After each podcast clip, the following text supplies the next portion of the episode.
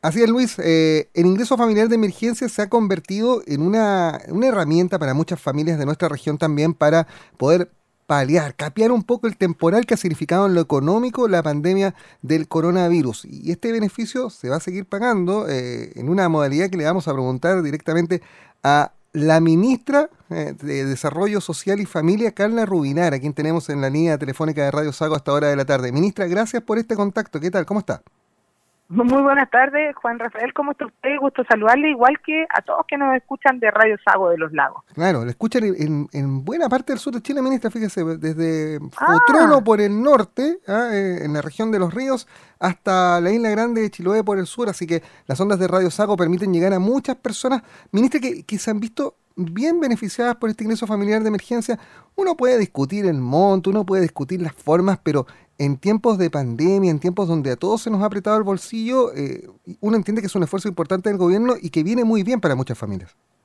Sí, es un esfuerzo muy grande que hemos construido entre todos y es muy relevante transmitir que nosotros partimos con un ingreso familiar de emergencia el 27 de mayo que tenía un monto eh, por persona inferior de 65 mil pesos y en aquel entonces nosotros llegamos a un millón doscientos mil hogares en todo Chile.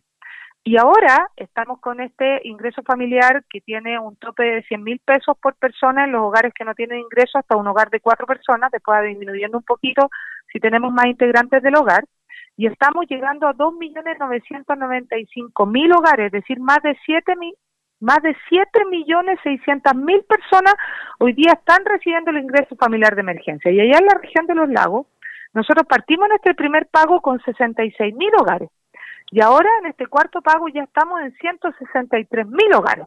Es decir, con todas las mejoras que hemos ido haciendo, ya sea de eh, monto, ¿no es cierto? Partimos en 65 mil y subimos 100 ya sea que lo simplificamos, ya sea que agregamos a todos los pensionados independientes de su edad, que agregamos los pensionados eh, de vejez que tuvieran aporte previsional solidario y que tuvieran un ingreso menor a la pensión básica de esa misma edad. Todos los cambios que hemos ido realizando con declaraciones simples ahora nos han permitido aumentar de forma muy importante los hogares y llegar con un alivio muy relevante. Es más, es probable que hoy día en este pago que hemos iniciado del 27 de agosto y donde la gente todavía puede postular hasta el 7 de septiembre, estemos pagando muchos pagos que se habían denegado antes porque no calificaban. Mm. Así que es probable que haya muchos hogares y muchas familias que en el pago automático que estamos realizando de estos 2.995.000 hogares estén recibiendo el pago tercero o el segundo incluso acumulado. Y esa es una muy buena noticia. Claro, es, más, más billetito para, para, para, las personas. Estamos hablando, ministra, de un aporte que llega eh, para los hogares que no tienen ningún ingreso formal de hasta 100 mil pesos por persona en familias de hasta cuatro integrantes. ¿Qué pasa con los grupos familiares más grandes ahí, ministra? Sí, es muy relevante decir de que esto es cuando uno no tiene ningún ingreso, el monto es 100 mil por persona hasta cuatro. Después va disminuyendo un poquito los montos según eh, la cantidad de personas, pero todos reciben un monto y cuando ya llegamos a 10 se queda pegadito en un monto que es de 55 mil pesos. Y eso es muy relevante porque finalmente eh, vamos teniendo aporte por todo cada uno de los integrantes y por eso necesitamos tener el registro social de hogares. Por eso es tan relevante tenerlo, porque eso es lo que nos permite ver cuánta gente hay en el hogar y cuánto tenemos que pagar por cada una de esas personas. Y es muy importante también transmitir de que eh, en nuestro ingreso familiar de emergencia nosotros vamos a tener un quinto y un sexto pago que el monto de este pago va a depender de las condiciones de la pandemia y de empleabilidad que tengamos en el momento de ese pago, así como el presidente determinó que este pago, este cuarto pago, llega al 100%, es decir, 100 mil pesos en un ingreso, eh, sin ingreso en la familia, podría haber sido 80. La ley nos permitía pagar hasta eh, 80 mil pesos nomás y no llegar a los 100 mil. El presidente dijo, las familias lo están pasando mal, vamos a pagar 100 mil pesos al tope del que nos permite la ley. Y el quinto y sexto, que están establecidos, vamos a decir en su momento cuánto es el monto eh, que vamos a establecer para pago, tiene un tope de 80 el quinto y sexto, pero vamos a determinar en su momento si es ese tope, si es un tope menos y subsidiamos, por ejemplo, subsidio del empleo, damos subsidio de emprendedores, vamos haciendo una mezcla dependiendo de cómo esté la situación. Entonces, dependiendo de la realidad regional en ese momento de la pandemia y del empleo, se va a tomar la decisión del monto y la cobertura de ese pago. Ministra, eh, estamos muy cerca ya de, la, de las fiestas patrias, que va, a ser un, periodo especial porque buena parte del país lamentablemente lo va a pasar confinado, en cuarentena. Eh, hay ciudades en el sur de Chile, la octava región, la región del Biobío, perdón, entra en, en, cuarentena eh, con sus principales ciudades en, las próximas horas. Acá en la región de los lagos, en Puerto Montt, estamos en cuarentena hace prácticamente un mes eh, y todavía no hay fecha de salida para este estado. Estas ayudas económicas, eh, usted lo decía, hay un quinto y un sexto pago, entre comillas, de este ingreso familiar de emergencia que, podrían darse, digamos, en, los montos que, van a confirmar. ¿Podría el gobierno sumar nuevas ayudas pensando eh, en, este número creciente, lamentablemente, de personas que han ido perdiendo el empleo y en una, situación económica cuya crisis todavía no, no, alcanza el techo, aparentemente? Sí, es muy, es muy relevante la pregunta porque primero que dejar establecidas varias cosas. Nosotros no hemos logrado salir de la pandemia del COVID y no vamos a salir de la pandemia del COVID hasta que no tengamos una vacuna. Por lo tanto, a todas las personas que hoy día están saliendo de cuarentena y están pasando a un paso que avanza de eh, apertura mayor, hay que dejarles claro que no estamos saliendo del COVID, sino que salimos con COVID. Sigue ahí. Entonces, todas las medidas de higiene, todas las medidas de aislamiento físico, todas las medidas de cuidado personal se tienen que seguir manteniendo y tenemos que aprender a convivir con ellos en un modo COVID. Lo segundo es que es muy heterogénea la situación que estamos viviendo en nuestro país. Como usted muy bien decía, en la región del Biobío las principales ciudades están entrando a cuarentena. Y así como están saliendo eh, comunas en la región metropolitana grandes como la Florida y Maipú, están entrando grandes como Concepción. Y en el caso de Puerto Montt, las tenemos y no sabemos cuándo van a salir. Por lo tanto, dependiendo de cuál es la situación, es la herramienta que vamos a tener que usar. Juan Rafael, en las que vayan saliendo y vayamos avanzando es una apertura inicial, como nos ha pasado en regiones, ¿no es cierto?, como Los Ríos, en regiones como Aysén, en regiones como Araucanía, nosotros lo que tendremos que ir realizando es probablemente ir acomodando esta protección, este pago del ingreso familiar de emergencia, con subsidios de recuperación económica. ¿Qué es eso? Un subsidio a la contratación del empleo, ojalá con mucha mirada de género, ¿no es cierto? Porque las mujeres que son jefas de hogar, sobre todo, necesitan mucha ayuda, como a su vez mucho apoyo directo de emprendimiento, mucho entrega de recursos a través de Cercotec, de FOSIS, de Corfo, para que esas regiones donde las condiciones sanitarias están mejor puedan salir adelante, ¿no es cierto? ¿Qué pasa con eh, eh, comunas como Punto Montt o comunas como Concepción que están entrando a cuarentena? Tenemos que mantener las transferencias directas. Tenemos que reforzar la ley de protección del empleo y es por eso que ahora se va a votar en la Cámara de Diputados el informe de la Comisión Mixta y con eso se va a convertir de ley una ley, un proyecto que refuerza nuestro seguro de cesantía, permite que más personas pueden ingresar con menos recursos a la ley de protección y a su vez también puedan hacer más giros y el monto se mantenga en 55% de lo que era el sueldo de esas personas y no baje como bajaba anteriormente porque ahí, en esos lugares donde estamos en cuarentena, necesitamos más transferencia directa, necesitamos más ley de protección del empleo. Entonces, depende de en qué situación estamos, la herramienta que vamos a utilizar. Y, por ejemplo, Juan Rafael, prontamente va a estar habilitado el portal del Ministerio de Transporte para que nuestros transportistas escolares, nuestros taxistas, colectiveros, los buses interurbanos, ya, interurbanos, ya sean los conductores o los dueños del vehículo puedan acceder a un bono de 350 mil pesos por una vez no reembolsable y un crédito a aquellos que son dueños de los vehículos de tres cuotas, un préstamo solidario de 320 mil 500 pesos eh, que son en condiciones eh, muy preferentes, se da por la tesorería, no por los bancos, no hay problema si uno tiene DICOM, pasa interés real cero, uno además paga contingente el ingreso eh, y después pues, finalmente si no puede pagar porque no está bien en su ingreso va a poder tener una suerte de condonación. Por lo tanto, hay nuevas herramientas que van llegando a sectores que lo siguen pasando mal y que necesitamos apoyar como el tema de los transportistas. Eh, hablando de, los transportistas, eh, ministra, eh, la jornada de hoy se inició esta, esta movilización de, los camioneros. Hay gente que la, que la ve con, mucho temor por, por miedo a, que no pueda existir precisamente un normal abastecimiento de alimentos. pero acá en el sur se vive en, en la Araucanía un clima de miedo que, la población asume como, como una buena justificación para este, para este movimiento. ¿Cómo lo ven ustedes desde el Palacio de la Moneda? Eh, ¿Hasta cuánto, cuánto tiempo más pues, se puede esperar para que se recupere la paz, la tranquilidad en ese territorio y se evite precisamente que hechos de violencia que al final terminan ensuciando o, poniéndole un, condimento distinto al ambiente de, toda esta zona, comiencen a extenderse hacia el sur del país, que es el gran temor. Bueno, nosotros estamos convencidos como gobierno que tenemos que ser capaces de eh, caminar los caminos del diálogo, que es el único camino correcto todas las veces que sean sea necesario. Y entendemos que los camioneros, junto con otros gremios que se le han sumado en esta movilización nacional, lo que buscan es hacer un llamado de atención en una manifestación pacífica a nosotros como Ejecutivo, al Poder Legislativo, al Poder Judicial y obviamente al Ministerio Público como coayudante de la justicia, ¿no es cierto? Y en ese contexto, los hechos de violencia que se han vivido, algunos de ellos en los últimos días muy graves, como por ejemplo el atentado que se hace un camión donde vive una familia donde terminaría por bala una pequeñita de nueve años como es Montserrat. Nosotros hablamos con su papá Alejandro y obviamente no queremos que eso siga pasando, nosotros creemos que debemos tener las herramientas todos el gobierno que sea, porque esto es un Estado de Derecho, para poder sancionar a quienes no entienden que el camino es la paz y el diálogo y optan por el camino de la violencia y la destrucción.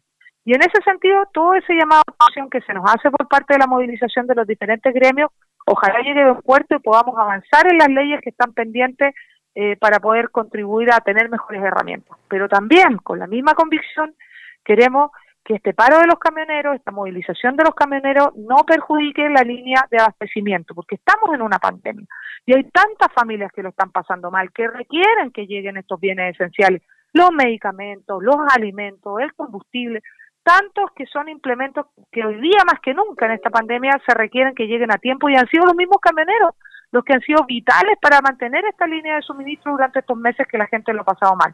Por lo tanto, entendiendo lo que hay detrás, que todo el mundo quiere, que avancemos en mejores herramientas, mejores leyes para poder enfrentar los hechos de violencia que no deben seguir eh, en nuestro país, que tenemos que ser capaces de combatir con fuerza, también es cierto, y lo digo desde el punto de vista de mi ministerio, que la gente hoy día lo está pasando mal y no podría soportar un golpe de un corte de una línea de abastecimiento de bienes esenciales como medicamentos, alimentos y otros.